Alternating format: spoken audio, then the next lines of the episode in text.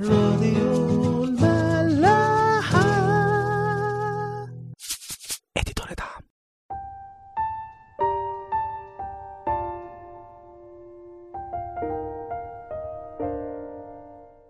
مساء الخير واهلا بيكم في حلقة جديدة من عيش وملح. كنا وقفنا في الحلقة اللي فاتت عند إصحاح 19 من صمويل أول لما داوود هرب لصمويل في الرامة وحكى له عن كل اللي حصل. وان شاول بيحاول يقتله. وبعدها بيروحوا هما الاتنين ويقعدوا في نيوت. لما شاول بيعرف مكان داوود الجديد بيبعت رسل عشان ياخدوه. ولما بيروحوا بيحل روح ربنا عليهم ويتنبأوا. شاول بيبعت مرتين كمان رسل وبيحصل معاهم نفس الحكاية. بدل ما يقبضوا على داوود بيتنبأوا. وفي الآخر يروح بنفسه هو كمان. وبرضه روح ربنا يحل عليه ويتنبأ.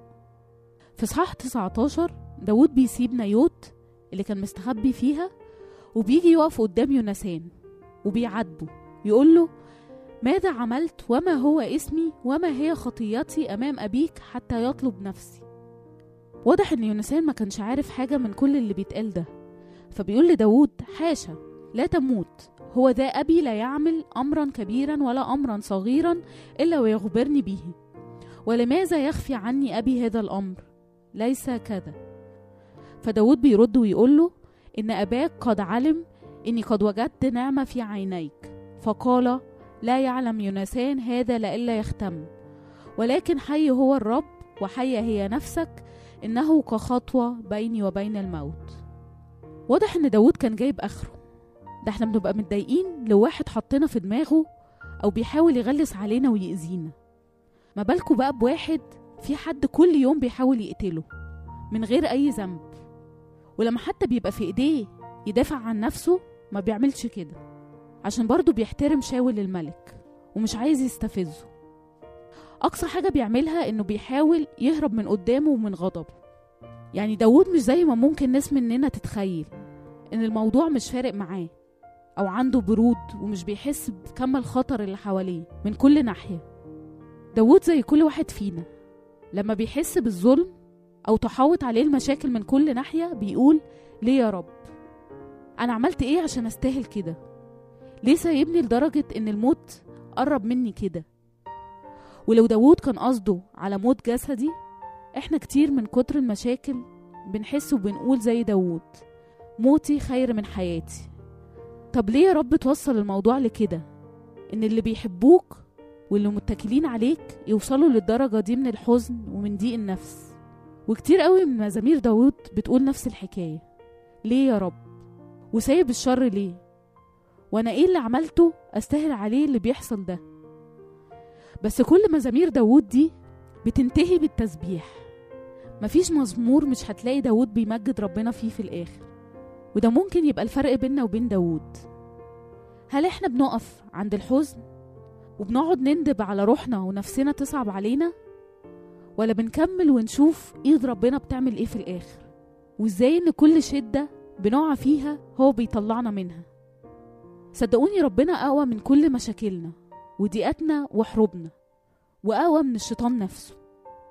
ومعنى كده إن مفيش مشكلة أو تجربة هنقع فيها ربنا مش هيكون ليه رد عليها. وقت لما بيجي الرد بنشوف قدرته قد إيه. إيده بتصنع عجايب ومعجزات. مش بس بتحل المشاكل أو تلصمها.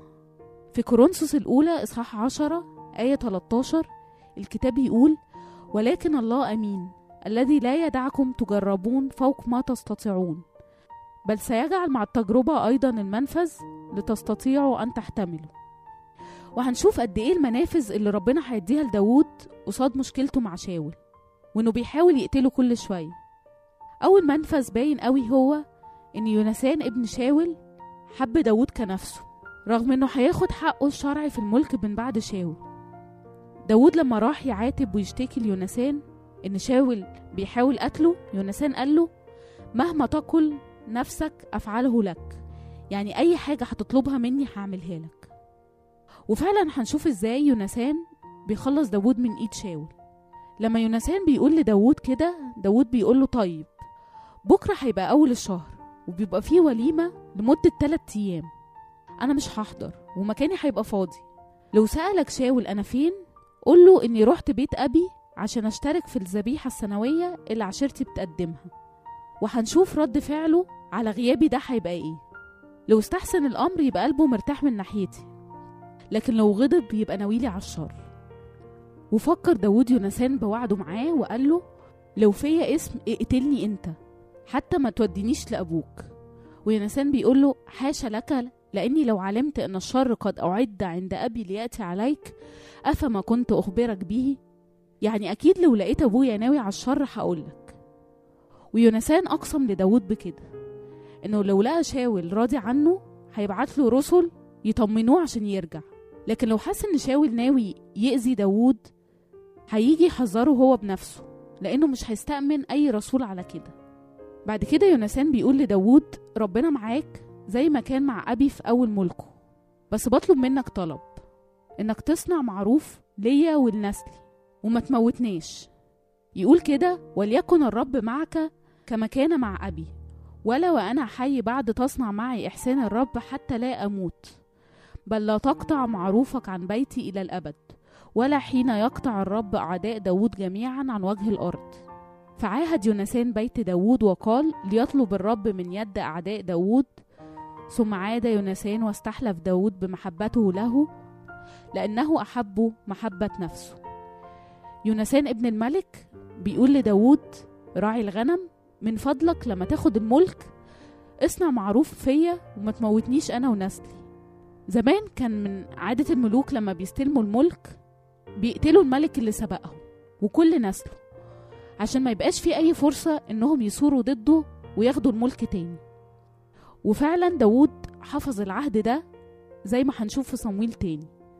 وما موتش يونسان ولا نسله يونسان كان ممكن قوي يبقى في صف شاول. الصف الأقوى في عين الناس. كان ممكن يحارب داوود عشان يحافظ على ملكه. بس هو ما عملش كده. وده يدل إن يونسان كان إنسان تقي فعلا وقريب من ربنا. ما حاولش يقاوح للحظة لأنه كان عارف مشيئة ربنا فين إن داوود يبقى هو الملك. كان عارف إنه لو حارب داوود مش هيكون بيحارب شخص لكن بيحارب ربنا شخصيا وبيحارب مشيئته. الغريبة إن يونسان ده يبقى ابن شاول عدو داوود. بس تعرفوا ده يخلينا ما نحكمش أبدا على حد من خلال أهله أو عيلته أو مستواه أو البيئة اللي اتربى فيها. شاول اللي مليان بالشر جاب يونسان وموسى اللي اتربى في بيت بنت فرعون بقى نبي عظيم. خرج شعب ربنا من أرض مصر. الأرض اللي فضلوا عبيد فيها لمدة 400 سنة. زي ما الكتاب بيقول في قضاء 14 من الآكل خرج أكلا ومن الجافي خرجت حلاوة. نكمل معاكم بكرة. راديو ملاح ادي دنيا طعم